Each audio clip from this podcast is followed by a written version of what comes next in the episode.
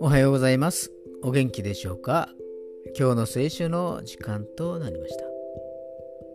今日の聖書の箇所は新約聖書ローマ人への手紙5章8節。ローマ人への手紙5章の8節からでございます。お読みいたします。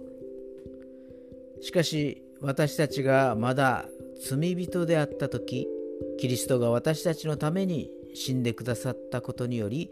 神は私たちに対するご自身の愛を明らかにしておられます。アーメン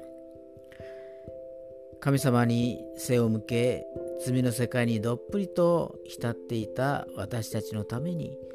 愛される価値のない私たちのためにイエス様は十字架にかかってくださいましたここに愛がありますいつでもどこでもイエス様の愛が私たちを取り囲んでいます今日もこの愛の中で生かされますようにそれでは今日が皆さんにとって良き一日となりますように。よッしーでした。